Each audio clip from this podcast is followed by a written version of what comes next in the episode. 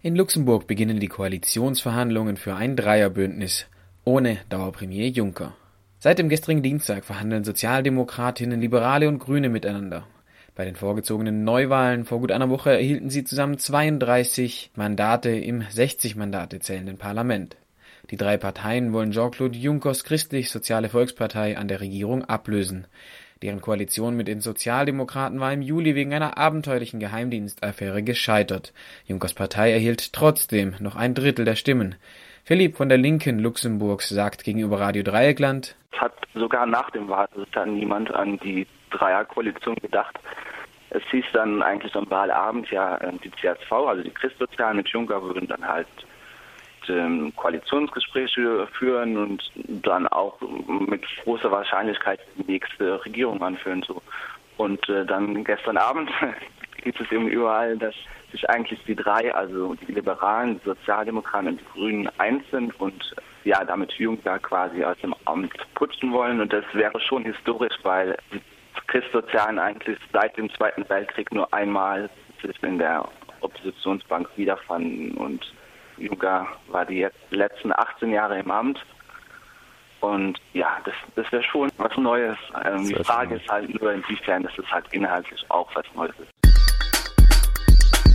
Immobilienblase made in Germany. Die Bundesbank wies kürzlich darauf hin, dass Immobilien in deutschen Ballungsgebieten bis zu 20 Prozent überbewertet sein könnten. Diese Warnung wird nun auch von Eurostat-Zahlen untermauert. Die Zahlen der Europäischen Statistikbehörde weisen für das vierte Quartal 2012 einen Anstieg in der Preiszunahme von 5% gegenüber dem Vorjahresquartal aus. Der bundesdeutschen Preissteigerung steht ein Rückgang der Immobilienpreise in der EU um 1,6% entgegen. Aufgrund der lockeren Geldpolitik der Europäischen Zentralbank sowie der amerikanischen Fed gibt es sehr viel Geld im Umlauf, das händeringend nach Investitionsmöglichkeiten sucht. Immobilien in bisher weitgehend krisenresistenten Ländern liegen deshalb hoch im Kurs, was schnell zu einer Überhitzung des Immobilienmarkts führen kann. Ohne Datenschutz kein Freihandelsabkommen. Die Vize-Kommissionspräsidentin und Kommissarin für Rechtsfragen Viviane Reding hat gestern auf einer Veranstaltung in Washington über das Freihandelsabkommen der Europäischen Union und den USA gesprochen. Sie warnte davor, den Datenschutz in die Verhandlungen des Freihandelsabkommens mit einzubeziehen. Sie machte deutlich, dass Datenschutz ein fundamentales Recht ist, über das nicht verhandelt werde. Neben dem Datenschutz fordert sie, das durch die Geheimdienstaktivitäten seitens der USA angeschlagene Vertrauen zwischen den Partnern wieder aufzubauen. Ein wichtiger Schritt für dieses Vertrauen sei es, EU-Bürgern und Bürgerinnen die gleichen Rechte im bevorstehenden US Privacy Act einzuräumen wie US-Bürgern. Flüchtlinge besetzen Akademie der Bildenden Künste in Wien. Nachdem die Kirchenbesetzung im vergangenen Jahr beendet wurde, kamen die Flüchtlinge im Keller eines Klosters unter. In einer ersten Erklärung bedauern die Flüchtlinge, dass die Verhandlungen mit der Caritas über die Hausordnung im Kloster der Gruppe viel Kraft geraubt habe. Das Kloster sei am Ende lediglich ein netteres Flüchtlingswohnheim gewesen, ohne Selbstbestimmung der dort Wohnenden. Vor wenigen Tagen seien die Flüchtlinge erneut auf die Straße gesetzt worden. Deshalb besetzen sie nun die Akademie der Bildenden Künste, einen öffentlichen Platz, um auf ihre Lage aufmerksam zu machen. Was die Flüchtlinge eigentlich wollen, ist ein selbstbestimmtes Haus, in dem sie und andere Flüchtlinge wohnen können. Dieses Haus soll als Anlaufstelle und Knotenpunkt der Flüchtlingsbewegung dienen. NSA-Chef Alexander im Kongress. Der Chef der National Security Agency Keith Alexander antwortete gestern im Kongress auf Fragen der Abgeordneten zur US-Späh-Affäre. Dabei behauptete Alexander, dass die von Spanien und Frankreich kritisierten Überwachungsmaßnahmen von Telefongesprächen zwischen den beiden Ländern überhaupt nicht von der NSA durchgeführt wurden.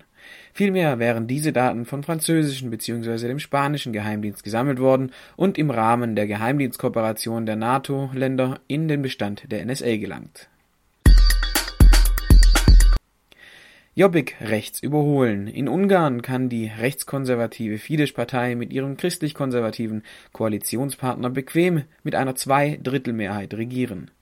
Politisch rechts daneben konnte die Jobbik-Partei bei den Wahlen 2010 noch einmal 12 Prozent der Stimmen auf sich vereinen. Nun will die ungarische Morgenröte dieses rechtslastige Parlament noch weiter rechts überholen. Enttäuschte Jobbik-Anhänger wollen mit der ungarischen Morgenröte im kommenden Jahr zu den Parlamentswahlen antreten. Vorbild sei die mittlerweile als Terrororganisation eingestufte Goldene Morgenröte in Griechenland Protest gegen Homophobie in Rom. Am vergangenen Wochenende hatte sich ein 21-Jähriger von einem Hochhaus in Rom in den Tod gestürzt, weil er laut seinem Abschiedsbrief die homophobe Gesellschaft in der italienischen Hauptstadt nicht mehr aushielt. Damit ist das schon der dritte schwule Römer, der in diesem Jahr Selbstmord wegen Homophobie begeht. Fabrizio Marazzo, Sprecher des italienischen Schwulenzentrums, gibt an, dass von den 20.000 Anrufern, die in der Beratungsstelle betreut werden, rund 10 Prozent schon darüber nachgedacht haben, sich umzubringen. Wegen des jüngsten Selbstmords protestieren heute Aktivistinnen und Aktivisten in Rom um das Parlament, um Druck auf das Parlament auszuüben. Sie fordern eine effektivere Gesetzgebung gegen Homophobie. Eine entsprechende Gesetzgebung hat das Unterhaus bereits passiert, droht aber an den Stimmen der Berlusconi-Partei im Senat zu scheitern. EU-Parlamentarier in Washington. In dieser Woche waren gleich mehrere EU-Parlamentarier und Parlamentarierinnen in Washington, um sich mit Vertretern des US-Geheimdiensten über die scharf kritisierten Abhörmaßnahmen zu auszutauschen. Der CDU-Abgeordnete im Europaparlament Brock sieht die Gespräche auf einem guten Weg.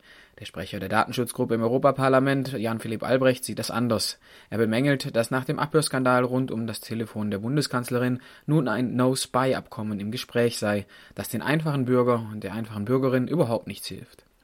Im Deutschlandfunk fügte er hinzu, Zitat, auch die Geheimdienste in Europa agieren nicht mehr nach dem Anspruch von Recht und Gesetz, den wir eigentlich mal in den europäischen Staaten formuliert haben, sondern schieben sich gegenseitig die Daten zu. Das muss aufhören, ansonsten kommen wir direkt in den Überwachungsstaat.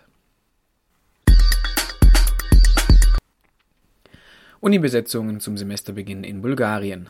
Seit vergangenem Wochenende werden in Bulgarien zahlreiche Universitäten aus Protest gegen mangelnde Transparenz in der Regierung besetzt. Die Studierenden fordern den Rücktritt der Koalitionsregierung, die Auflösung des Parlaments und vorgezogene Neuwahlen. Seit der Medienmogul Dejan Pevsky zum, zum Chef der staatlichen Agentur für nationale Sicherheit (DANS) gewählt worden war, demonstrieren täglich Tausende vor dem Parlament in Sofia. Obwohl die Entscheidung einen Tag später rückgängig gemacht wurde, sind die Protestierenden geblieben. An den Universitäten hängen nun Plakate mit Sprüchen wie Bulgarien repariert. Bulgarien wird repariert. Entschuldigung für die Unannehmlichkeiten. Die Sprüche kommen teilweise aus sozialen Netzwerken und werden von Aktivistinnen und Aktivisten für die Besitzer und Besitzerinnen abgeschrieben.